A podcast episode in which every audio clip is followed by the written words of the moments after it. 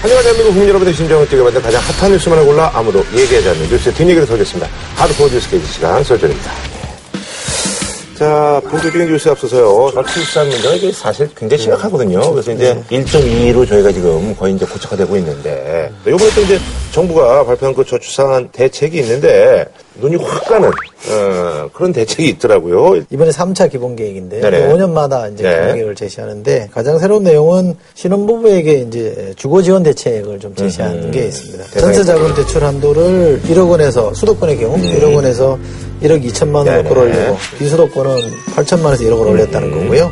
그 다음에 전세 임대주택이라고 있는데 네네. 이 신청 자격을 좀 완화한 게 있습니다. 음, 신혼부부에게 임대주택 입주에 우선순위를 줬는데 음. 이제는 예비 부부에게도 그런 혜택을 주겠다는 거예요. 예비 부부를 어떻게 증명한다는 얘기죠? 글쎄 뭐 이제 그뭐 내직장을 잡았다든지 아하, 뭐 어? 뭐 애매하긴 애매하네. 네. 예. 그러니까 주거 대책 위주로 포커스를 좀 맞춰서 음. 제시했다 이렇게 보시면 될 것 같고요. 그다음에 이제 임신이나 출산 관련 의료비 부담을 좀 줄인 게 의료비. 예. 예. 그다음 뭐 당연히 이제 보육, 육아 뭐 이런 아. 관련해서 좀 자잘한 정책들이 좀 제시되어 있습니다. 음, 아, 근데 이제 좀 눈에 띄는 결혼 안한 비혼자로서, 예, 어, 만사 결통이다. 그래서 만사는 이제 결혼해서 통한다라는 단체 미팅 프로그램을. 이 단체 미팅 프로그램이라는 걸 정책적으로 해본 사례들이 있긴 있어요. 아, 그래요? 네, 그래가지고 세종시 같은 경우에 어, 공무원들이 이제 이주를 하게 되니까 아하. 결혼할 사람 찾게 한다고 아. 이거 가장 열심히 했던 사람이 황우여 장관이거든요. 아하. 황우여 장관 그 기사하는 것도 보면은 자기 그 집무실에다가 세종시 집무실에다가 교육부 공무원 중 미혼자 현황 이런 거 해놓고. 다 챙기면서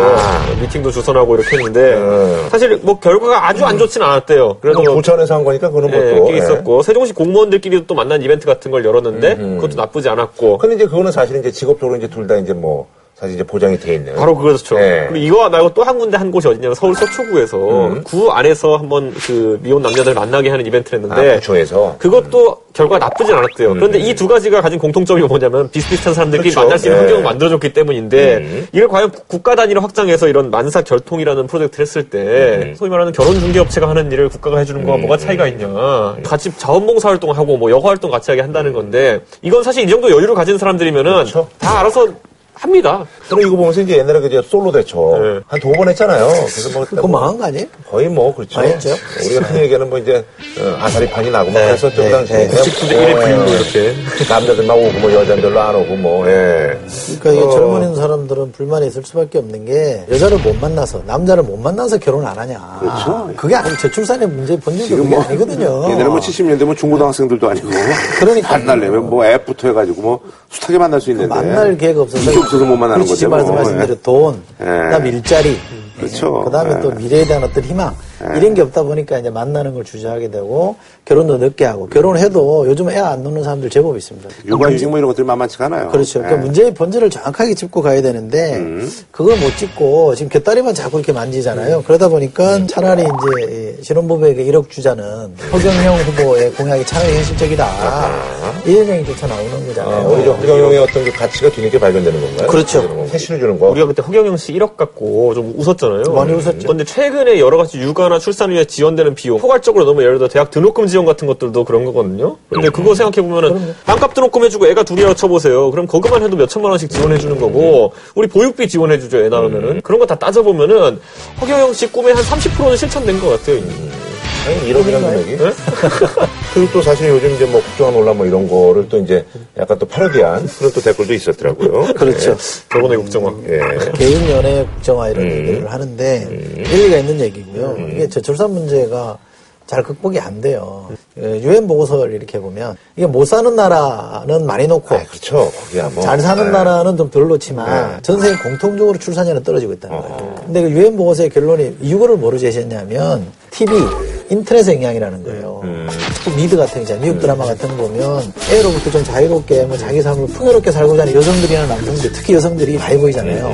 그게 그게 영향을. 끼쳐가지고 문화적으로도 좋은 삶에 대한 가치가 달라지고 있기 때문에 거기에 대한 처방도 있어야 되면 이게 굉장히 종합적인 처방이 나와야 되잖아요. 그런데 이게 집단 미팅이나 하고 하자고 그러고 있으니 음, 문화적이라는 얘기 아까 나와가지고 이거 말고 지금 우리 사회에서 또 하나 지금 하고 있는 것 중에 하나가 육아 예능 같은 거 많이 띄우잖아요. 찬반 양론이 있는 게 오히려 제 주변에도 요즘 육아 예능 보고 나가지고 대리만족? 대리만족 효과도 있지만은 또 거꾸로 아, 요즘 애 키우려면 저 정도는 해줘야 되는 건가? 라면서 막 고가 장비 이렇게 막 해주고 이러잖아요. 그래서 거꾸로 육아에 대한 부담을 느끼게 된다는 그런 어, 지장도 있어요.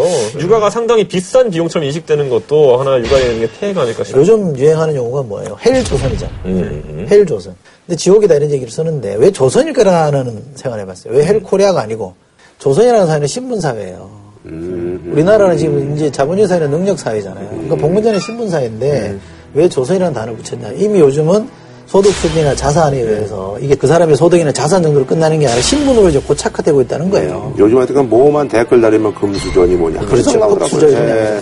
그러니까 이 나오더라고요. 단어가 이 사회의 분위기, 특히 젊은 사람들이 겪는 고통을 정확하게 얘기하는 것 같아서 저는 뭐 그거 보니까 자산 20억에 소득 2억이면 금수저다라 그러는데 그건 원래 기준이 딱히 없는 거예요. 근데 언론이 요즘 다 만들더라고요 보니까 근데 그 흑수저라는 말도 처음 들어봤어요. 흙이나 먹으란 얘기냐, 뭐 이런 얘기일 수도 있고. 아니, 그러잖아. 그 이제 그래서 새누리당이 이제 학제 개편에서 사실 대학교까지 이제 12년 아닙니까? 세계적으로 출사가 이제 12년인데 이걸 좀 줄이겠다. 근데 이게 이제 저출산과 이게 무슨 연관이 있냐?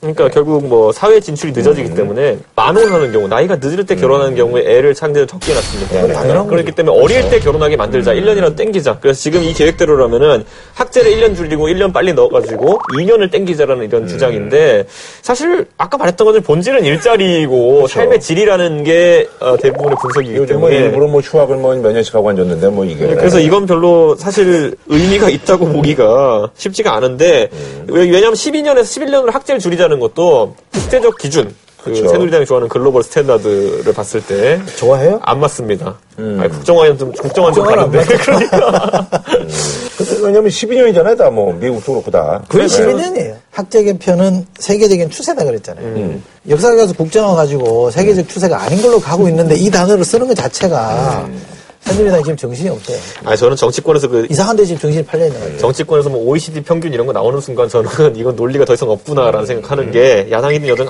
아전 인수격으로 많이 써요. 예를 들어 예전에 뭐 민영화 이런 거 같은 것도 보면은 전부 다 OECD 표준으로 하자 이렇게 해서 나왔던 것이고 지금 국정화 같은 경우도 야당이 오히려 OECD 어, 표준을 내세우고 있는 것처럼 멋대로 이제 갖다 붙이는 게 OECD 표준하고 여론조사예요. 네. 자기가 지향, 자기들이 주장한 거랑 맞으면 인용하고, 음. 안 맞으면 마- 인용 안 하거든요. 그러니까 김무성 대표도 역사에 가서 국정화된 여론이 안 좋다 그러니까 여론은 중요하지 않다 이렇게 얘기하고 음. open primary 제도하는데 찬성이 많다 그러니까 아, 많은 국민들이 여론조사에서 음. 동의해주고 있지 않냐라고 동- 예, 인용하고 그러니까 이게 이열령 비열령이에요. 그러니까 저는 오히려 저- 정치라는 것에 있어서는 논리가 중요한 거지 이 합리성이 맞게 가면은 그게 주장이 되는 건데 너무 이렇게 노- 여론으로서 이렇게 하려고 하다 보니까 모든 게 이제 떼논리로 가는 게 있어가지고 저는 좀 그런 걸 좀 지양했으면 좋겠다는 예. 생각이 들어요. 사실 공교롭게 이쯤에서 또 전국의 민간 어린이 집이 집단 휴원을 선언했는데 사실 이제 어린이집이 이제 갑자기 휴원을 한다. 이거는 결국 이제 돈 문제 아니겠어요? 돈 문제죠. 네. 돈뭐안 줄 거. 줄거 안 주니까 이제 지금 0세부터 2세 보육료 지원 단가 인상을 안 해주는 게 하나 있어요. 그러니까 0세부터 2세는 사실 이제 원래 작년에 이제 한3% 정도 올려주겠다라고 했는데 그걸 이제 안 올려준 거 아니에요? 예. 근데 그거는 지금 대화를 하고 있어 뭔가 어. 절충점을 찾아가는 것 같은데, 예. 근데 이거보다 더 본질적인 문제는 뭐냐면, 유아입니다. 3세부터 5세까지. 음. 우리 누리과정이라고 하는 예산인데, 박근혜 정부가 이제 2013년에 출범하면서, 네. 2014년, 2015년, 2016년에 순차적으로 1인당 보육료 지원을 24만원, 27만원, 30만원 이렇게 올리겠다 그랬단 말이에요. 1인당 지원비를. 근데 금년에 22만 원이에요. 약속대로 하면 금년에 이제 27만 원이 돼야 되는데 22만 원이니까 마이너스 오잖아요. 그리고 내년에는 예산을 다 시도교육청에 떠넘겨 버려놨기 때문에 얼마가 될지도 모르는 거예요. 그러다 보니까 이제 민간 어린이집 연합회에서는 이거 약속도 안 지키고 이러면 우리도 영세한데 도산하는 상황이 벌어지는 거 아니냐. 어린이집 자체가 애초에 수지 타산이 안 맞는 어, 이런 사업으로 찍혀가지고 지금 뭐 어린이집 난이잖아요 사실 애 집어넣기 위해서 찾는 게 근데 확보가 히- 어려운 상황이 계속 이어지고 있다고 하는 거죠. 아니 근데 저기 있잖아요. 그 누리과정 예산은 어쨌든 이제 공약으로 해서 한 2년 동안 지켜왔잖아요. 근데 이게 왜 내년에는 이게 뭐 아니 금년에도 시끄러웠죠 사실. 아. 근데 이제 예산이 없어서 그런 거죠? 예산이 없다기보다 누가 부담할 것이냐를 놓고 있는 정부와 교육청이죠. 교육청이 줄다리기 하고 있는 건데 이게 참 예산은 있어요? 예산은 어떻게든 뭐 어, 만들면 만들려면 만들 수 그러니까. 결국 뭐 국채를 발행할 것이냐 지방채를 발행할 것이냐 이런 그 차이인데 예산 없으면 네. 이명박 전 대통령을 예사실장 시키면 돼요. 또 가도 이명박이 거기서 막주 안 해잖아. 그 없는 데서도 저기 4대 강에서 10몇 조씩. 아니, 해외 정원 외교 20몇 조씩, 30몇 마르지 않는? 붙잖아. 무슨? 그런데 그, 이- 그 당시에, 아, 또 이명박이라고 그러고 있잖아, 지금. 그, 그, 어쨌든 무상급식, 그, 아, 무상급식이래. 지금 무상 보육하는데. 당황해. 아니, 이명박, 뭐로 가도 이명박으로 가니까 내가 깜짝 놀랐잖아요, 지금. 아니, 그냥 방법을 가르쳐 주잖아. 들어가정 예산. 네, 누리과정 예산을 확보하는 데 있어가지고 작년에 올해 예산 편성할 때 약간 편법을 했던 것이 아 그렇다면 지방채로 해라 지방에서 부담해라 대신 나라 돈으로 납부해주겠다. 이자를 갚아주겠다 아, 이자를. 네, 지방채를 해주는 대신 이자를 보전해주겠다고 했는데 올해는 그 예산을 편성 안 한 거예요 근데 왜 안 하는 거죠? 왜냐하면 정부 입장에서는 아 이것은 교육청에서 관할해야 될 영역이다. 교육청이 담당하는 것이 옳다라고 이야기했던 것이고 약간은 또 과거의 은원 관계가 얽혀 있는 게 뭐냐면은 예전에 우리가 무상급식 처음 시행할 때 보면은 무상급식 하자 그랬을 때 정부가 약간 꺼려하니까 교육청과 지자체가 어떻게 했냐면 우리가 반반씩 부담할 테니까 정부 도움 없이도 우리는 할 수 있다라고 해서 정부와 협의를 좀안 맞춘 상태에서 시작해 버렸어요. 그러니까 이번에도 어, 정부 입장에서 마찬가지인 거죠. 아 그때 우리랑 협의 잘 안 했잖아. 그럼 우리도 시행령에 그냥 교육청이 하는 것을 못 받고 우리는 우리 역할 다 했다고 하겠다. 이렇게 가는 거죠. 아무래도 이제 뭐 교육감들이라든지 뭐 이런 분들이 이제 뭐 야권 성향 이런 분들이 많으니까 또 그런 것도 좀 없잖아요, 있는 건가요? 있죠, 있죠. 그렇죠. 그런 그런 게 작용을 했을 건데, 강호여 장관이 원래 이게 처음 문제가 됐을 때도 이 돈만큼은 중앙정부가 주는 게 맞다라는 입장을 가졌어요.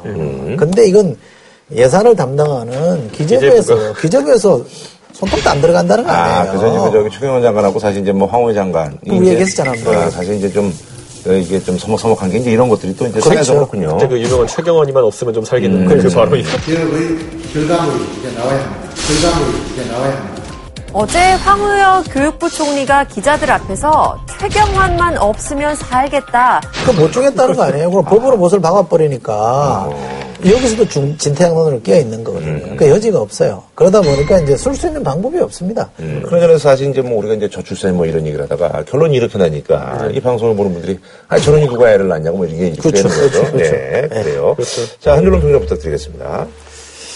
이게 저출산의 원인은 저는 세 가지 정도. 어, 핵심은 저, 저복지입니다. 그 누군가 그런 비유를 하잖아요. 아이 하나 키우는데도 온 마을이 다 아, 움직여야 되잖아요. 복지가 잘돼 있으면 아이 놓는 데 대한 부담이 줄어들어요. 왜냐면 사회가 부양을 해주는 거니까. 근데 지금은 고스란히 자기한테 다 부담이 오고 엄청난 스트레스를 주니까 안 되는 거잖아요. 두 번째는 대통령의 저 리더십입니다. 이런 문제에 대해서 적극적으로 나서서 정치 문제나 뭐 역사 교과서 이런데 엉뚱한 데 신경 쓰지 말고 또 하나는 아까 말한 집단 미팅으로 무슨 저출산을 풀겠다고 하는 행정부의 저실력, 그러니까 저복지, 저리더십, 저, 저실력, 요 세 가지 때문에 문제가 안 풀린다고 봐요. 여기서 답을 찾아야 됩니다. 네. 자, 우리 한 줄이에요, 그게? 길게 한 줄. 네. 아니 근데 저는 이거 딱 보면서 느꼈던 게 뭐냐면 우리 옛날에 그 고사의 솔로몬 왕 보면 그렇잖아요. 애를 반으로 갈라 가져라 하니까 아 절대 그러지 마세요라고 하는 게 진짜 엄마잖아요. 왜 이렇게 다들 애를 반으로 자르려고 하는지 좀 안타깝습니다. 알겠습니다. 자, 이번에도 뭐 이제 정치인들 좀 소식을 좀 전해드릴까 하는데, 정치권은 이제 좀 떠나 있었던, 한 분은 좀 이제 손살에 치고 있고 아직까지, 한 분은 또 적극적으로 이제 컴백 준비를 좀 하고 계십니다. 자, 그래서 이번에 준비한 주제, 잠자는 숲속의 거물들은 돌아올까 해서, 오세훈, 천학교의 행보. 오세훈 전 시장이 이제 북로고 이제 해화동 쪽으로 옮겼다는 얘기는 이제 이거 상징적 의미가 있죠. 원래 이제 성동구에 살았다고 하는데. 설마 하시려고 그러는 거죠? 네. 그 지역이 종로죠. 종로죠, 종로. 어허. 이사할 때 땅 많이 보잖아요. 사람들이 대권주자라고 하는 사람들은 아. 어, 그 풍수를 많이 보는데 종로 출마한 사람 중에 해화동 살았던 사람이 노무현 대통령이거든요. 그러니까 제가 고등학교 해화동이어서 아는데 바로 앞에 있었거든요. 여기도 터가 좋다고 인식한 것인지 아하. 왜냐면 아무래도 부르는 좀 피하고 싶어하는 게 있어요. 그렇죠. 아, 그거 보고 들어갔나? 최초제기? 아니 그러더라. 그동안 이제 약간 좀 뭐 정치권과 거리를 두면서 네. 봉사활동 같은 걸 좀 많이 해외 나가서 하시고. 한국 국제협력단이라고 있습니다. 코이카. 그래서 해외 봉사활동에 상당 기간 한 것 같아요. 저는 오세훈 시장이 두 달 전에 이제 강연하신 걸 한번 들은 적이 있는데 서울 시정을 하다 보니까 큰 살림 한번 해본 거잖아요. 그러니까 개발도상국 같은 데 가서 이렇게 도와주고 할 일들이 많았다라는 취지로 얘기하셨는데 나쁘지 않았다 봐요. 어쨌든 국외에있었으니까 그동안 어느 정도 신비감도 좀 다시 살아난 것 같고 그 사이에 어떤 무상급식 정책이라든지 여러 가지 정책에 대해서 재평가받을 기회가 있었고 본인들의 그 디자인 서울의 건설물들도 하나씩 완성됐잖아요. 뭐 동대문 디자인 플라자라든지 세빛둥둥섬 같은 것도 이제 사람이 가볼 수 있게 됐잖아요. 뭐 영화에도 나오고 그랬잖아요. 예. 영화는 좀 이상하게 나오긴 네. 나오죠. 오세훈 전 시장에게는 당에서나 이 정치권 여론이 있었냐 그러면 노원에 가서 안철수 어, 전 대표랑 붙어라. 왜냐하면 당신이 사퇴하는 바람에 안철수 현사회랑이 등장했거든요. 아하, 당신이 이제 결자 해지를 해라. 그렇죠. 어허. 결자 해지 차원에서 들어가고 음. 안철수 의원이랑 붙어라 이렇게 요구하니까 긴 인터뷰를 하면서 나보고 농원 가서 안철수 의원이랑 붙으라는 건 동기가 불순하다. 음. 근데 이제 불순한 이유를 뭐로 들었냐면 안철수 의원이 그래도 국민적 지지가 있는 음. 사람인데 나보고 가서 퇴출시키라고 요구하는 거는 동기가 불순하다 이렇게 설명한 거예요. 음. 그래서 뭘 얘기를 했냐면 비례대표로 나가거나 뭐 종로로 출마하거나 이렇게 얘기했거든요. 음. 그러니까 험한 데 나가라고 차출될 가능성이 있기 때문에 오세훈 전 시장도 빨리 어디 하나를 찜해야 돼요. 근데 그게 종로가 제일 낫거든요. 어. 이게 종로라는 데가 특수해요. 거기가 이제 대통령 두 사람이랑 거쳐갔어요. 음. 이명박 전 그렇죠. 대통령도 거기 거쳐갔고 노무현 전 대통령도 거쳐갔거든요. 항상 그리고 뭐 정치 1번지 그러니까 정치 1번지라는 왜 정치 나와요. 1번지인지 모르겠습니다. 뭐 만만한 데가 아니다 이렇게 얘기할 수 있으니까 그러니까 종로를 찜한 거죠. 종로는 그전에 원래 이제 그 박진 의원이 한 삼선했었죠. 삼선했죠. 그렇죠. 이분도 이제 가만히 있지 않을 거 아닙니까? 박진 의원은 사수해야죠. 여기가 제가 봤을 때는 경선 지역으로 찍힐 가능성도 있기 때문에 경선 지역 찍혔을 때는 그래도 박진 의원이 삼선하면서 관리했던 지역구라는 거는 당원들 기반은 있을 수 있는 거니까. 오세훈 전 시장 정도 되면 구로 가서 박영선 대표나 이런 사람이랑 맞짱 떠야 당에 있는 사람들이 아 역시 뭐 결의가 있구나 대통령 감이다 이렇게 보는 거지 좀 더 크게 센 데 가서 붙어야 돼요 전 노무현 대통령이 그래서 대단하다 생각했던 게 어쨌든 떨어지는 거 알면서 가잖아요. 근데 오세훈 시장도 우리가 이미 생각해보면은 정치를 만으로 4년 쉬었어요. 네, 그럼 여기서 한 번만 더 선거 떨어지면 위험하다라는 생각이 들면은 굉장히 본인에게 실제 가해진 위협보다 위협을 크게 인식하는 것 같아요. 그래서 지금 험지 출마 안 하겠다는 입장인 거죠. 최소한 되긴 돼야겠다는 생각하겠죠. 아니 우리 생각해보세요. 김문수 지사가 수도권에서 경쟁력이 있는 분 이고 경기도지사까지 하셨는데 왜 대구 가겠다 생각하셨겠어요. 되긴 돼야겠고 가서 맹주가 돼야겠다는 생각하신 거죠. 근데 이제 김문수 지사는 지사 시절에 당의 부담을 안 줬잖아요 근데 오세훈 시장은 당의 부담을 줘. 그 최대 피해자가 홍준표 지사예요. 당시 당대표였거든요. 나중에 인터뷰에서 본인이 홍준표 지사가 뭐라 그랬냐면 내가 세 번 속았다 그랬어요. 세 번 당했다라는 거예요. 첫 번째가 뭐냐면 당과 사전 협의도 없이 이 주민투표를 일방적으로 강행을 했단 말이에요. 그 다음에 주민투표 결과와 사퇴 여부를 걸었어요. 서울시장직을 연계시켜 버렸어요. 그다음 마지막으로 시간을 좀 주고 사퇴하기로 했는데 갑자기 사퇴해 버렸어요. 아하. 그러니까 홍준표 지사가 세 번 내가 농락당했다 이런 표현을 쓸 정도였거든요. 홍준표 지사가 당대표 있을 때 치른 선거인데 당시에 서울시장 선거 말고는 나머지는 거의 다 이겼어요. 그러니까 사실상 이긴 선거다 막 이런 얘기 했는데 그러다 혼났죠. 그때 유승민 최고위원이 사퇴하면서 홍준표 체제를 무너뜨렸어요. 그리고 이제 박근혜 비대위 체제로 간 거잖아요. 서울시장도 뺏겨버렸잖아요, 그 이후에. 그러니까 상당히 데미지를 받았던 사람이고. 근데 이제 이 오세훈 시장은 지금 이제 이른바 박근혜 마케팅을 좀 하더라고. 나는 박근혜 대통령이랑 좀 특수관계다. 음. 자기 지원 조사를 하러 오다가 면도칼로 이렇게. 테러 당한 거 아니냐. 그 마음의 부담이 또 크다. 근데 이철호 선생님 말씀대로라면 저 박근혜 대통령도 오세훈 전 시장 때문에 사실 비대위 체제가 뭐 들어선 거니까 그때 그래서 오세훈 시장과 유승민 의원 둘 다에게 약간 서운한 감정이 있었던 거죠. 왜냐 면 등판하고 싶지 않은 시점에 등판을 하다 그 보니까. 시점이. 상식적으로 그렇죠. 아니 갑자기 사퇴해버리니까 한 2주 만에 추대돼가지고 비대위 명단 짜야 되는데 넣을 사람 찾고 급하게 찾다 보니까 한 달 전에 만났던 이준석이 넣고 뭐 이렇게 그다 됐는데 이준석도 오세훈 덕에 나온 거야. 저는 어떻게 보면 오세훈 시장이 만든 작품인 오세훈 퀴즈야? 오세훈 퀴즈로 가면 별로 뜻밖에 한, 없어. 한 번도 생각해 본 적이 없는데 그런 그렇게 미안해, 미안해, 미안해. 그러니까 취소, 취소. 어, 여러 가지로 엮이는 게 많네요. 또 하나는 서울시장 처음 나갔을 때, 그때 명영규 전 장관하고 홍준표 대표랑 둘이 경합하고 있었거든요. 근데 지지율이 안 나왔단 말이에요. 그때 야당에는 뭐 강금실 전 장관이 아, 나오면서 맞아, 맞아, 분위기가 맞아. 좋았거든요. 그래서 이제 구원등판 비슷하게 나오는데 오세훈 전 의원이었죠. 출마한다 그러는데 당비를 2년 동안 안 낸 거야. 그 이건 아예 자격이 안 되는 거잖아. 어. 근데 이거를 박근혜 당시 대표였을 겁니다. 풀어줬거든요. 기억나네, 그거. 다른 네. 경쟁 후보들 설득해서 풀어주고 그랬거든.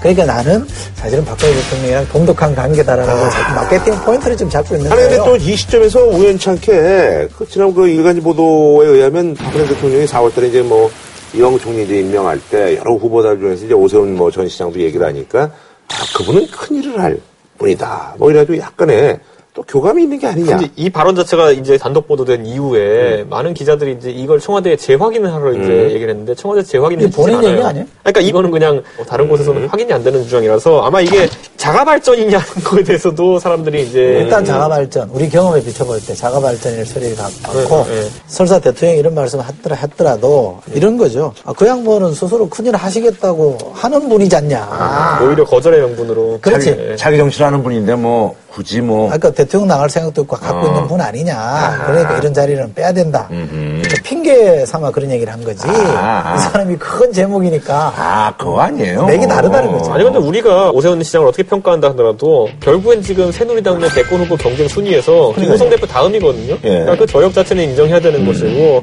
지금 그러다 보니까 오 시장 입장에서는 종로 출마라는 하나의 또 승부수를 던지는 그런 상황이 아닙니까? 자, 그런데 이제 그 손학규 전 경기지사 소원에서 이제 그 재보선, 730 재보선에서 이제 패배한 후에 이제 사실 이제 저 전남 강진으로 내려가서 이제 간혹 가다 이제 소식이 좀 들렸는데 얼마 전에 이제 그 뭐 공식 행사라고 하긴 좀 그렇습니다만 이제 순천만 이제 국가 정원 음악제에 참석을 해서 거기서 이제 신구 씨를 만나고 취재진이 다가가자 당황스러워하면서도 피하지는 않았습니다. 친구 선생 좀 인사 좀 하고 가야 되는데 정계 복귀 언급엔 손사래를 쳤습니다.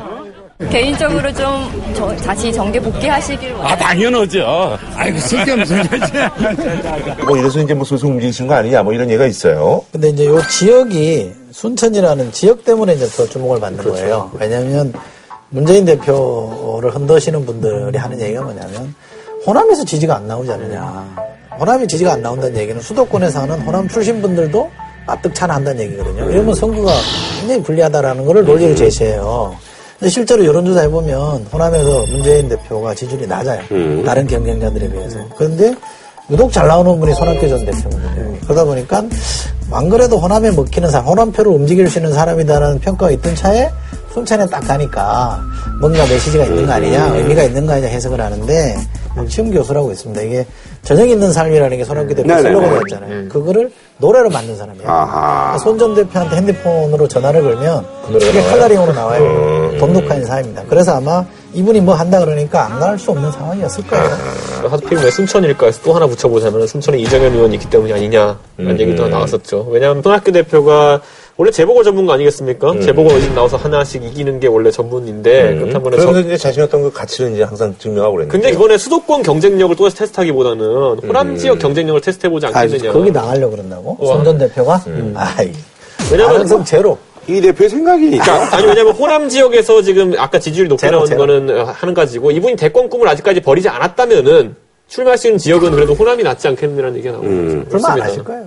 총선 출마 안 한다 100%전 겁니다. 총선을 안 하고 그냥 한 번 대선에 나올 가능성이 있을지 몰라도 총선은 안 해요. 아니 그래서 사실은 야권 쪽에 이제 비노들이 뭐 대학마들이 이제 뭐 사실 이제 뭐 많지가 않다 보니까 이제 손준 대표를 아직까지는 꽤 많은 분들이 이제 찾아가고 있는데 강진한 데가 뭐 서울에서 한 300, 한 8, 90 나온다고 그러더라고요. 뭐 많은 분들이 오신다고 그러더라고요. 여기에 이제 카메라 들고 이렇게 막 쫓아가고 하는데 다들 오면 돌아가세요라고 이제 음. 팻말 붙여놓고 있는데 거기 직접 갔다 오신 카메라 PD분 말씀 들어보니까 써 있는 거는 돌아가세요인데 딱히 제지하는 어떤 망 같은 게 있고 이런 건 아, 아니라서 그거 있는 게또 이상하죠. 예, 그래서 다들 들어가 본다고 합니다 그냥 음, 그렇게 하면 뭐 또 차 한 잔 내오시고 이렇게 하는 분위기라고 합니다 그렇죠. 또 이제 먼 데까지 갔는데 또 야박하게 또 이제 좀 만나기 어려워요. 안 계실 때가 많아요. 그렇죠. 그게 만나기 어렵습니다. 네, 그렇구나. 손학규 전 대표의 그 어떤 그 앞으로의 행보는 어떻게 보시는 거예요? 러브콜이 있을 것 같아요 러브콜은 있죠. 네, 저는 앞으로 대선에서 우리나라 이제 박근혜 대통령을 마지막으로 아 이 사람을 대통령이다라고 해서 뭔가 그 영웅시에서 뽑을 수 있는 시대는 약간 지나간다 생각하거든요. 그 한계가 이미 약간 드러나고 있고 그렇다면 어떤 식으로든지 양당에서 조합 또는 섀도우 캐비넷 비슷하게 이제 꾸며서 나올 가능성이 높다고 보는데 저는 손학규 어, 대표가 만약에 다시 나온다 한다면은 예를 들어 문재인 대표에게 좀 부족하다고 느껴지는 부분, 예를 들어 내치에서의 안정감이나 이런 부분 같은 거를 보완해 줄 분으로 아주 적절하죠. 개인적으로는 약간 뭐 편견도 있고 선입견도 있긴 합니다만 제가 아는 지금 정치권 인사들 중에 대통령을 하면 제일 잘할 사람이라고 저는 봐요. 음. 저는 단언컨대 제일 잘할 수 있는 사람이라고 봅니다. 임명직이라면 대통령을 최고로 잘하실 분인데 대통령은 선출직이란 말이죠. 이 선출해서 온갖 이, 이런 걸 거쳐내야 되는데 그러기에는 이분이 너무 젠틀한 사람이라서 그동안 힘들었던 거거든요. 야권의 주자들이 이제 경쟁력이 떨어져서 당신 아니면 안 됩니다. 라고 해서 이제 도와주십시오 하면 나올지 몰라도 본인이 먼저 상황이 나와서 올까요? 모르죠. 아니 여기 뭐 저기 뭐 안철수 박원순 모르죠. 뭐 이런 분들 네. 많은데 그건 모르는데 DJ가 영국 갔다가 돌아와서 당 만들고 하듯이 그렇게 헤쳐나가실 스타일은 아니에요. 그러면 쉽지 않은 거네요. 모르죠. 이명박 대통령이 선거 때문에 걸려가지고 배지 떨어지고 할 때 대통령 될 줄 알았습니까? 아닌데 그분은 이제 가도 이명박이. 아닌데 그분은.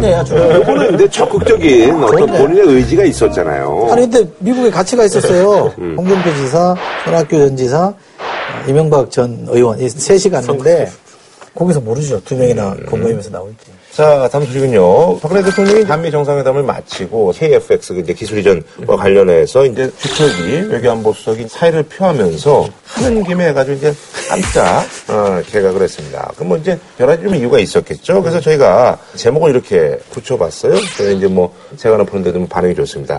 미스터리 음악쇼 복면가. 그래서 미스터리 개각쇼 복면 총선 대통령 깜짝 개각 단행. 근데 복면가왕은 노래 잘하면 안 벗잖아요. 복면을. 그렇죠. 네. 그럼 나간 사람들은 실력이 없어서 쫓겨난 거예요? 그냥 갖다 붙인 거잖아요. 음. 그래서 이제 그 저기 장관급은 임원은 이제 두 분이고 이제 차관급들은 뭐 여섯 여섯. 분. 네. 그다음에 수석급이 두 명이죠.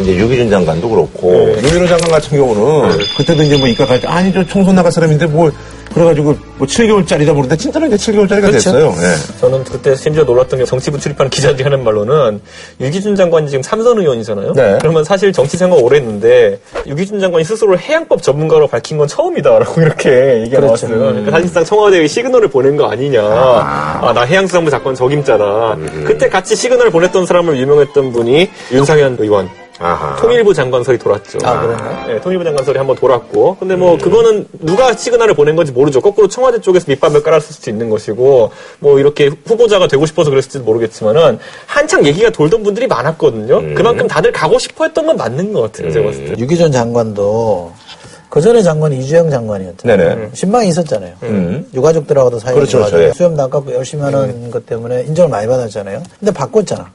근데 지금 보니까 왜 바꿨는지에 대한 설명이 안 되는 거예요. 음. 그래서 그때 우리가 얘기했잖아요. 이주영 장관을 국회로 다시 돌려보낸 거는 원내대표 선거, 원내대표 시키려고 했던 거밖에 안 되잖아요. 근데 자- 인사를 이렇게 막 돌려막기 식으로 급하니까 여기 비니까 그냥 돌 여기 걸 빼가지고 저기 갖다 막는 식으로 인사를 하면 엉망이 되기 마련이죠. 거꾸로 좀 보면서 이거 참 박 대통령께서 참 외로우시겠구나. 왜냐하면 내심 7개월짜리라고 뽑는다 하더라도 아 이 사람들이 총선을 포기하고 내 옆에서 계속 날 도와줄지 몰라라는 생각하실 수도 있어요. 또 그렇게 생각할 수도 있었겠네요. 그런데 아무도 안 남아줬다는 게 너무하다라는 생각을 솔직히 하셨을 것 같아요. 아하. 왜냐하면 좀 뜸을 들였거든요. 사실 장관들이 마음에 콩밭에 가 있은 지는 꽤 됐어요. 아니 그러면 이분들이 애초에 뭐 이렇게 좀 거절할 만한 그런 뭐 사실 이제 분위기가 아니었나요? 어, 왜 거절하면 되죠? 거절했으면 됐겠죠. 예. 저는 안 합니다 이렇게 하면 그건 존중하죠. 아. 안 하겠다는 사람 억지로 끌어놔요. 근데 정치인이 다 대통령 꿈꾸고 있다 하더라도 장관 한번 해보는 것 정도도 중간 꿈으로 들어가 있거든요. 그러다 보니까 이번 기회에 해보자라는 생각을 했겠죠. 아니 그러니까 이거는 이제 일종의 이제 보온 아, 뭐 그동안 애썼으니까 선거 때도 도와주고 나한테 열심히 잘했으니까 상 주듯이 장관 자리 준 것이고 아니면 총선 전에 경력 관리 해주기 위해서 해준 거잖아요. 어느 경우든 일국의 장관으로서 그런 이유 때문에 하는 거는 적절치 않죠.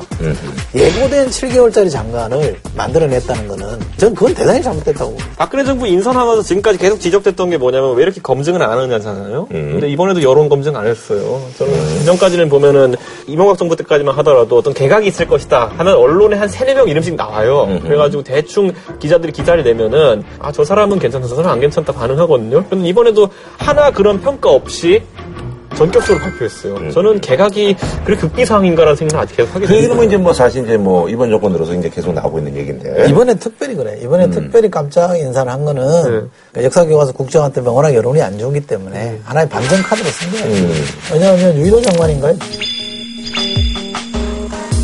본인은 대통령한테 사의 표명도 안 했다는 거예요. 아, 사의 표명도 안 한 상태고 그날인가 본인의 비서실장을 새로 임명했다는 거 아니에요? 근데 나가라는 거 아닙니까?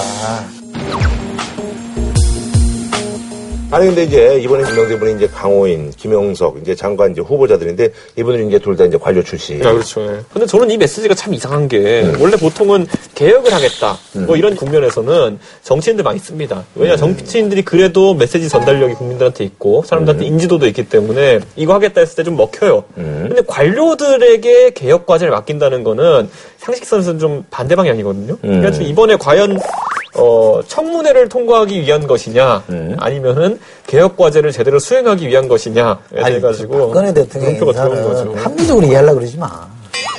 아니 왜 그렇게 그냥 보면 돼. 나라에 대한 애국심이라는 게 하나도 없어요? 애국심은 나라에 대한 그러니까. 사랑이지. 난, 난 뭔가. 좀 잘 됐으면 좋겠어요. 좀 아, 인사하는 나도, 거 하면. 나도, 나도. 그러니까 뭐 기대를 하지 말고 그런데. 단 한 번이라도 정말 좀. 나도 박수 치고 싶은 사람이야. 슬슬 또 싸우기 시작하는군요. 두 아니, 이게. 설명이 안 되잖아. 아니 개혁을 하겠다는 건데 개혁은 정치적인 과제인데 그걸 이렇게 관료라는 건 그러니까 개각의 이유와 개각된 사람 간에 미스매치가 있다 이 말이지. 그러니까 내가 합리적으로 이해하려고 그러지 말라니까. 아하. 아, 좀 기대 좀 해. 어차피 안 돼. 예. 근데 이제 뭐 이분들이 이제 뭐 사실 이제 무보수잖아요. 정무특보 같은 경우는. 그래서 이분들 이번에 이제 사회표명인데 이제 뭐 더 이상 이제 정무특보는 이제 임명하지 않는 걸로. 그렇죠. 그때는 국회의원인데 김무성, 유승민 체제라 그래가지고 음. 이게 이제 대통령 뜻하고 약간 좀 다르게 아. 갈수 있는 가능성이 있었기 때문에 뭐 공간이 좀 있었는데. 그렇죠. 특보라는 아. 라인을 유지해서 좀 전달할 필요성이 음. 있었는데 이제 뭐 원현철 원내대표는 스스로 신박이라고 그러잖아요. 음. 타의 추정을 불허할 정도로 지금 친박 생활을 보이겠고 게다가 김무성 대표는 또 어떻습니까? 이렇게 개혁적인 대통령을 만나기도 어려울다라고 음. 할 정도로 지금 박비어 청가를 부르고 있잖아요. 그러면 굳이 뭐 특보들 필요 없죠. 근데 그 이렇게 개혁적인 대통령이라는 발언은 진심일까요? 아니면 약간 꼬아서 말한 걸까요? 꼬운 말이야 그게? 약간 헷갈려요. 저는 약간 진심은. 아니라고 봅니다만. 그러니까 진심이 아니라고 보잖아요. 그럼 꼬은 거 아니에요? 그 겨냥된 거예요? 비아니보다 약간 진심과 반대 있는 반어법을 쓴 아니, 건가요? 근데 그럼 그 말투를 들어봤어요? 아니 유세장 한 유세장에서 아. 그 부산에서 유세하다가 나온 걸걸요? 박근혜 대통령 이렇게 개혁적인 대통령 앞으로 만나기도 힘들 겁니다. 그래서 박근혜 대통령 임기 중에 이 개혁이 반드시 성공할 수 있도록 여러분들 잘 좀 도와주 십사 하는 그런 간절한 부탁의 말씀을 드립니다. 근데 아니 참 이해가 안 가는 게 여기서 갑자기 이렇게 개혁적인 대통령이라는 표현을 썼다는 게 저도 이해가 안 가가지고 이해하려고 그러지 마. 자, 근데 어, 사실 윤상현 의원 같은 경우에는 본인이 어쨌든 수도권 지역구를 가진 의원이잖아요. 인천, 그렇죠. 인천 지역구 예. 의원이니까 수도권은 이번에 박빙 지역일 테고 지금 그렇겠죠. 전반적으로 청와대 뭐 국정화나 이런 것 때문에 여론이 안 좋은 상황에서 어쨌든 본인의 지역구 사수하지 못하면 그렇죠. 사실상 거죠, 뭐. 네, 아웃되는 거거든요. 그리고 김재원 의원 같은 경우는 어쩌다 보니까 지역구가 없어집니다 지금. 아. 여기 통폐합 되는 지역구라 가지고 아하. 뭐 대구로 넘어온다 이런 얘기도 있고 한데 아. 그러려면 빨리 준비해야죠. 그렇군요. 그러니까 이분들도 사실 지금 상황이 아니, 어, 상식적으로는 지금 이제 특보직을 떼는 게 맞죠. 왜냐하면 이제 공천 과정에 이제 들어가면 대통령 특보라 그러면 이거 뭐 자르기도 어렵잖아요. 그러니까 아주 객관적으로 공정한 경쟁을 한다는 전제하에서도 떼주는 게 맞죠. 그렇죠.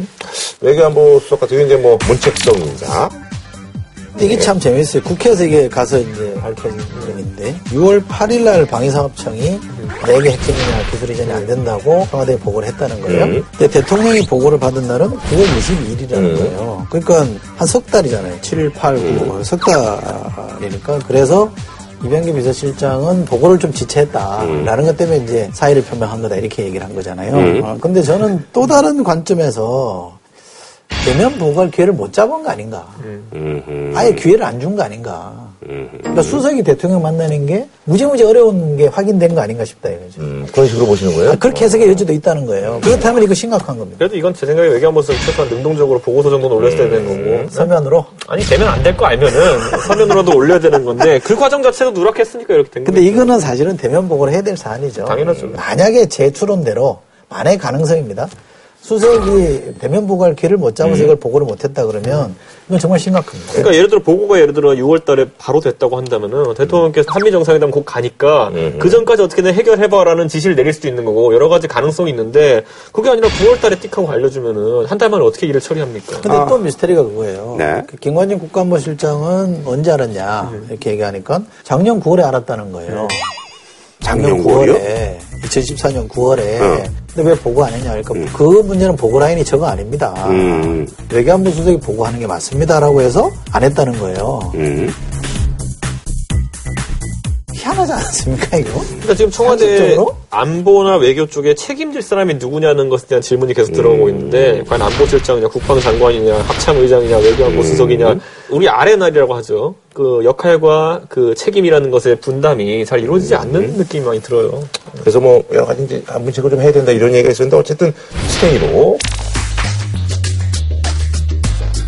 계속 스테이가 될지는 모르죠. 대통령께서 직접 이게 왜 보고가 제때 안 됐는지에 대해서 확인해 보겠다라고 하니까 그 과정에서 만약에 책임질 일이 있으면 책임지우겠죠. 네. 그 김무성 대표가 그런 얘기를 했습니다. KFX 기술 이전이 불가된 거는 책임질 사람은 책임져야 된다 그랬잖아요. 요즘은 김무성 대표가 대통령 심기를 잘 읽고 있잖아요. 그럼 뭔가 사인일 수도 있죠. 아하. 그렇죠. 그런데 저는 이번에 그리고 KFX 수출할 때 인도네시아에 수출한다 그랬잖아요. 그런데 지금 KFX 이전에 우리가 보유한 HY50 같은 경우에도 수출을 최근에 하려고 했는데 뭐안 됐다 그러더라고요? 미국에서 판매 거부를 했기 때문에. 수출이 안 네. 되는데 이거는 솔직히 말하면 그냥 밀리터리 사이트의 매니아들 같은 경우도 대충 알고 있는 사람들이에요. 이런 게 수출이 쉽지 않다는 거는. 그런데 지금 대통령께서 만약에 이런 부분에 대해서도 잘못된 보고를 받았다면은 이건 100% 책임질 사람들이 있는 거죠. 문제는 이게 재발되지 않으려면 대통령이 열어야 됩니다. 그러니까 장관이든 수석이든 실장이든 누구든 대통령이랑 직보가 돼야 돼요. 직접 소통이 되고 이게 대화가 돼야 이런 문제가 안 생길 거 아닙니까? 목함질의 도발이 났는데도 장관도 대통령하고 통화를 못해. 그 다음에 이런 사건이 일어난 1년 전부터 알고 있었던 실장이라는 사람은 대통령한테 보고할 기회가 없었어요. 수석도 두 달 넘게 보고를 못했다. 이런 거는 누가 봐도 또 생기는 문제이기 때문에 대통령이 차제의 시스템 운영 자체를 바꿔줘야 됩니다. 그래야지 이게 재발 방지가 되죠. 자, 그나저나 이제 그 추경호 부총리 같은 경우는 좀 할 일이 좀 많이 남아 있어서. 예산은 정부죠. 네. 주무장관이니까. 어. 그리고 초이노믹스라는 것에 대해 가지고 아직까지 성과가 없어요? 나왔어야 되는데 좀 늦죠 예상보다. 그렇죠, 그렇죠. 옆에 나라는 네. 아베노믹스잖아요. 근데 우리는 그레노믹스가 아니라 지금 초이노믹스잖아요. 그러니까 이게 엄청나게 본인의 브랜드로서 실제로 친박계에서는 이 최경환 대통령 만들기의 일환으로 초이노믹스라는 이름 자체가 붙은 거 아니냐라는 얘기가 있었는데 그거에 비해서는 시작은 창대했으나 지금 결과는 약간 좀 미미하다라는 평가를 초이 받을 수밖에 노믹스가 없죠. 아니고 엄밀히 말하면 초이 politics죠. 초이 부총리, 경제부총리가 그동안 정치했지 언제 뭐 경제에 전념했습니까? 누구는 또 누군 초이스 노믹스라고도 하더라고요 또 어쨌든 일부를 그런데 그런데 그러니까. 사실 결과가 안 나왔기 때문에 최경환 부총리 입장에서는 적어도 예산 처리까지 해놓고 나와야지 좀 뭐라도 그래도 그것도 당에 내년 선거에 도움되게끔 또 성장률도 끌어올려야 되고 본인이 꼭 약속한 그런 거- 것만 집어가지고 근데 뭐 이분이야 뭐 사실 뭐 좀 늦게 가도 뭐 워낙 실세니까. 아, 여기 지역구 걱정은 없어요. 지역구가 등록만 하면 돼요. 경산 지역구에 챙겨준 게 많아가지고 KTX 가서 경산에 그러니까 그런 정도로 챙겨줬기 때문에 공- 공천 못 받는 거예요. 아니, 그나저나 저기 정종섭 행자부 장관 지난번에 이제 그 총선 필승 건배사. 그때 이제 그런 얘기가 나와서 사실 이제 이렇게 표명할 수밖에 없었죠. 이제 나는 안 나간다 총선을. 근데 이분도 뭐 얘기가 슬슬 나오고 있어요. 최소한의 양심이 있으면 안 나오겠죠. 아. 아니, 근데 나올 것 같아요. 아. 음, 나올 것 같은 게 경주 지역 같은 경우에는 본인이 준비를 많이 해온 곳이고 음. 약간 경상북도 지역의 특성상 또이 장관 지내신 분들 이런 분들 오시면 또 지역구를 좋아하는 경우가 많습니다. 아하, 네, 그래서 최대한 그래요? 장관이 유지하면서 아마 선거전에 뛰어들 것 같습니다. 아니, 근데 장관까지 한 사람이 본인이 지금 안 하겠다 그런 거 아니에요? 뭐 사실 근데 뭐 뭘할 수 있겠어요? 정치권에서 뭐 말 바꾸는 게 뭐 워낙 뭐 저는 대통령 할 아니. 생각이 없습니다라고 했다 대통령 나오시기도 하니까. 이렇게 현직 장관, 행자부 장관으로서 선거 중립 의무를 위반한 걸로 된 경우는 드물거든요. 아니 근데 그 발언하시고 행잡으로 더 있으면 더 논란되는 거 아니에요? 아니, 그러니까 사퇴하고 총선 안 나오는 게 답이지. 사퇴하고 총선 나오는 게 답이 아니라. 둘 다 하지 말라고 장관도. 안 해야지. 이분은 그렇게 생각할까요? 그러니까. 그러니까 진짜 그렇게 생각하세요? 아니, 그렇게 올곧은 사람이면 장관 안 됐겠지. 음. 그렇고 그렇게 아니, 그나저나 네. 우리 도 고등학교 선배님이신 통일 장관은 남게 됐는데 이분이 또 이제 뭐 아무래도 이제 그 교육부 이제 수장으로서 역사교과서 네. 어쨌든 명목상 이제 총대를 메고 있는 상황에서 인천 지역에서 무슨 뭐 시민단체들이 뭐 낙선 운동을 벌이겠다 뭐 이런 얘기까지 나오고 있고. 그 황운하 장관을 왜 안 바꿨을까? 글쎄, 저는 이게 역사교과서 국정화 때문에 그럴까? 과거에 왜 지금이야 이제 얘기할 수 있는데 대통령이 국무회의에서 장관들은 개인 일정 하지 마라 이렇게 얘기한 적이 있죠. 이게 홍해 부총리를 겨냥한 발언이었거든요. 주말에 뭐 지역구 가고 뭐 행사 다니고 이런다 해서 그게 보고가 돼서 이제 지적당했다는 게 당시에 이제 기자들 사이에서 파다했던 얘기란 말이에요. 그렇게 보면 음, 저는 이렇게 막 그 잘해서 붙잡고 있는 게 아니라 풀어주기 싫은 해방시켜주기 싫은 것 처럼 느낌이 오기도 해요. 아하. 근데 황우여 장관 같은 경우에도 지금 지역구 사정이 인천 연수구잖아요. 네, 연수구죠. 송도와 지금 연수구가 지금 두 개 지역구로 분리된다는 얘기가 분리된다는 많은데 얘기죠. 지금 뭐 본인은 구도심을 선택하겠다 이렇게 얘기했는데 원래 이제 구도심에서 하셨으니까. 네, 원래 거기죠. 네, 네, 거기가 또 강세인지. 그런데 이번에 여기에 민경욱 꼭 대변인이. 지금 저쪽 송도 쪽으로 간다고 소경기 시장이 송도냐 지금 구도심이냐를 놓고 지금 어, 고민을 하고 있는데 본인도 가서 지금 빨리 준비하고 싶은 생각이 있겠죠. 그러면 사정은 굉장히 급해요. 빨리 풀어줘야 되는데 음. 안 풀어주는 거는 음, 저는 좀 하여간 느낌이 싸합니다. 왜 그렇게 꼭 그렇게 대통령 속 좁은 사람은 몰아가세요? 목이 넓어요 그러면? 그나저나 이제 요번에 이제 뭐 유기준, 또 이제 추경 부총리도 올 테고, 유일호 장관들이 오면서, 네. 김무성 체제하고 이제 또 충돌이 있는 게 아니냐. 있겠죠. 예. 근데 유기준 장관으로 김무성 대표 견제하기는 쉽지 않을 겁니다. 지금 지역구가 정의아 의장 지역구랑 셋이서 지금 두 개로 합치는 통폐합 과정 중인데 정의아, 저기, 막 국회의장은 안 나갈 거 아니에요? 아니 하겠다는 거잖아요. 출마하겠다고 아, 얘기했죠. 출마. 아, 그래요? 네. 그 국회의장을 하고서 또 국회의원을, 드물죠. 드물 어. 네. 근데 하시겠답니다. 아, 그래요? 네. 왜냐면 정의아 의장이 상대적으로 젊으세요. 그리고 아, 그래요? 한번더 해볼 수 있다는 생각하고 계신 것 같고 아하. 지역구 내 평가는 나쁘지 않은 편이라 가지고 음. 재도전 할 거라 보는 사람들이 많죠. 마음이 급해요. 그러니까 어허. 유위원장은 마음이 급한데 어? 뭐세 사람 그 조정하는 거야 뭐 별로 어렵지 않은 문제죠 사실. 조정이 그러면 뭐냐? 한 사람한테 딴 데로 아니 그 대통령 선거 하겠다 그러면 비례해도 되죠. 그리고 후보 어, 하기 위해서 사퇴하면 누가 선거하면 되니까. 음. 근데 지역구는 또 재선거해야 되기 때문에 그런 부담이 있지. 음. 아, 뭐야, 그렇게. 뭐.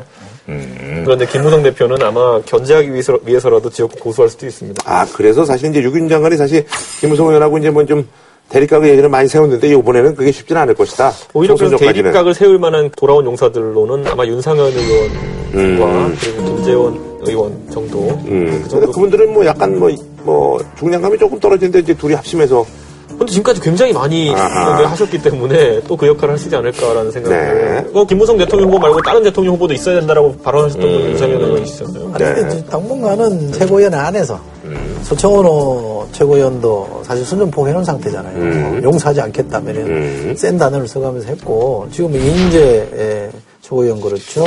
김태호 최고위원 그렇죠. 이정현 최고위원도 그렇죠. 최고위원 내에서 보면 친박이 다수예요. 그게 근데 우리가 지금 실제 새누리당에서의 어떤 갈등 상황을 보면은 원유철 의원이 오히려 가장 청와대 입장을 잘 대변하고 그리고 서청원 의원 같은 경우에는 강한 의견 내시지 않았다는 후문이 이렇게 나오거든요. 그러다 보니까 전투력을 발휘할 그 사람들로는 윤상현, 아하. 김재원 그리고 원유철 원내대표 정도가 아닐까 이렇게 생각하는 거예요. 네. 자, 그럼 뭐, 한주론 평점 부탁드리겠습니다.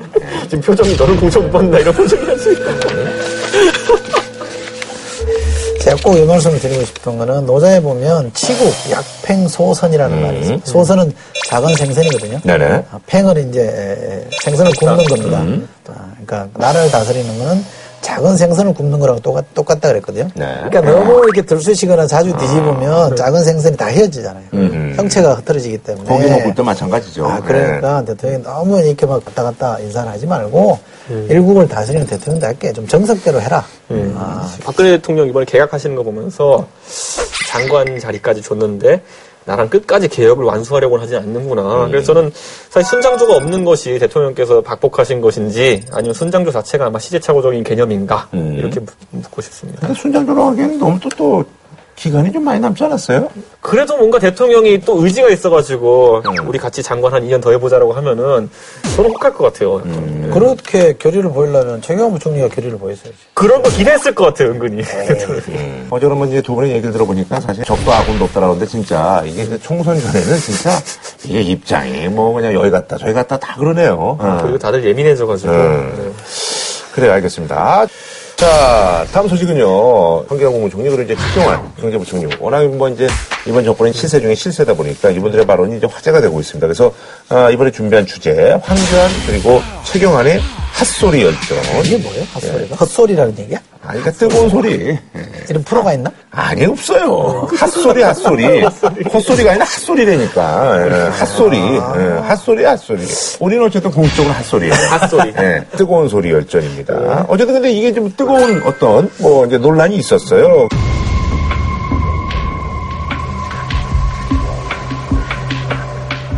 그래서 이제 특히 이제 그 황교안 총리가 이분이 근데 사실 그 말 실수라든지 이런 걸 잘 안 하시는 분인데. 그렇죠. 예. 어. 저는 실수라고 봐요. 그죠, 예. 실수라고. 자위대 한반도 진출 가능성 열어놨다는 게 사실 이거는 이미 미국의 작전 계획에 이게 들어가 있는 부분이 있어요. 태평양 정책이 505인가 여기에 보면은 자위대가 어, 유사시에 지원 활동들을 할 수 있게 되어 있는데 황교안 총리가 말한 것은 그렇다면 그 작계 505에 따르면은 일본 거류민의 구출이라든지 그 작계에 따른 것을 이야기한 것이라는 해석이 근데 좀 이제 요즘 거죠. 시국이 이제 워낙 뭐 아베 그쪽이 이제 좀 민감하고 그러다 보니까 이게 논란이 이제 크게 된 거다. 아니, 우리는 어쨌든 일본의 어쨌든 무력이 아니, 우리나라에 이렇게 진입한다는. 자체가 우리의 동의와 요청이 없으면 못 들어온다는 말과 우리가 동의해주거나 요청하면 들어올 수 있다는 말은 내용은 똑같잖아요. 그렇죠, 똑같죠. 어감이 다르잖아요. 선의로 해석하자면 같은 얘기 한 거예요. 근데 워딩을 바꿔서 하다 보니까 야당이 이제 들고 일어났거든요. 근데 이게 이제 심하게 쟁점화된 이유는 역사국에 서 국정화 논란을 갖고 쭉 시끄럽다가 여당이 뭘로 반격을 했냐면 강동원 의원의 대정부 질문에서 아, 그렇죠, 그렇죠. 개표 부정 갖고 막 뜯으니까 그걸 막 키웠거든요. 네. 그러니까 거기 맞불을 질러야 될 뭐가 있어야 되잖아요. 그 야당이 황교안 총리 답변을 가지고 맞불을 질렀어요. 또 어느 정도 성공을 했네요, 그럼. 그렇죠. 서로 맞불을 질러서 이제 양쪽 다 이제 잠재워진 게 된 건데 저는 이게 상반과실이라고 봅니다. 황교안 총리는 일국의 총리답게 만약에 표현을 잠깐 미숙하게 했으면 곧바로 정정해서 제 진위는 이겁니다라고 또박또박 정돈을 해버렸으면 그 끝날 일이고. 하긴 했어요. 예.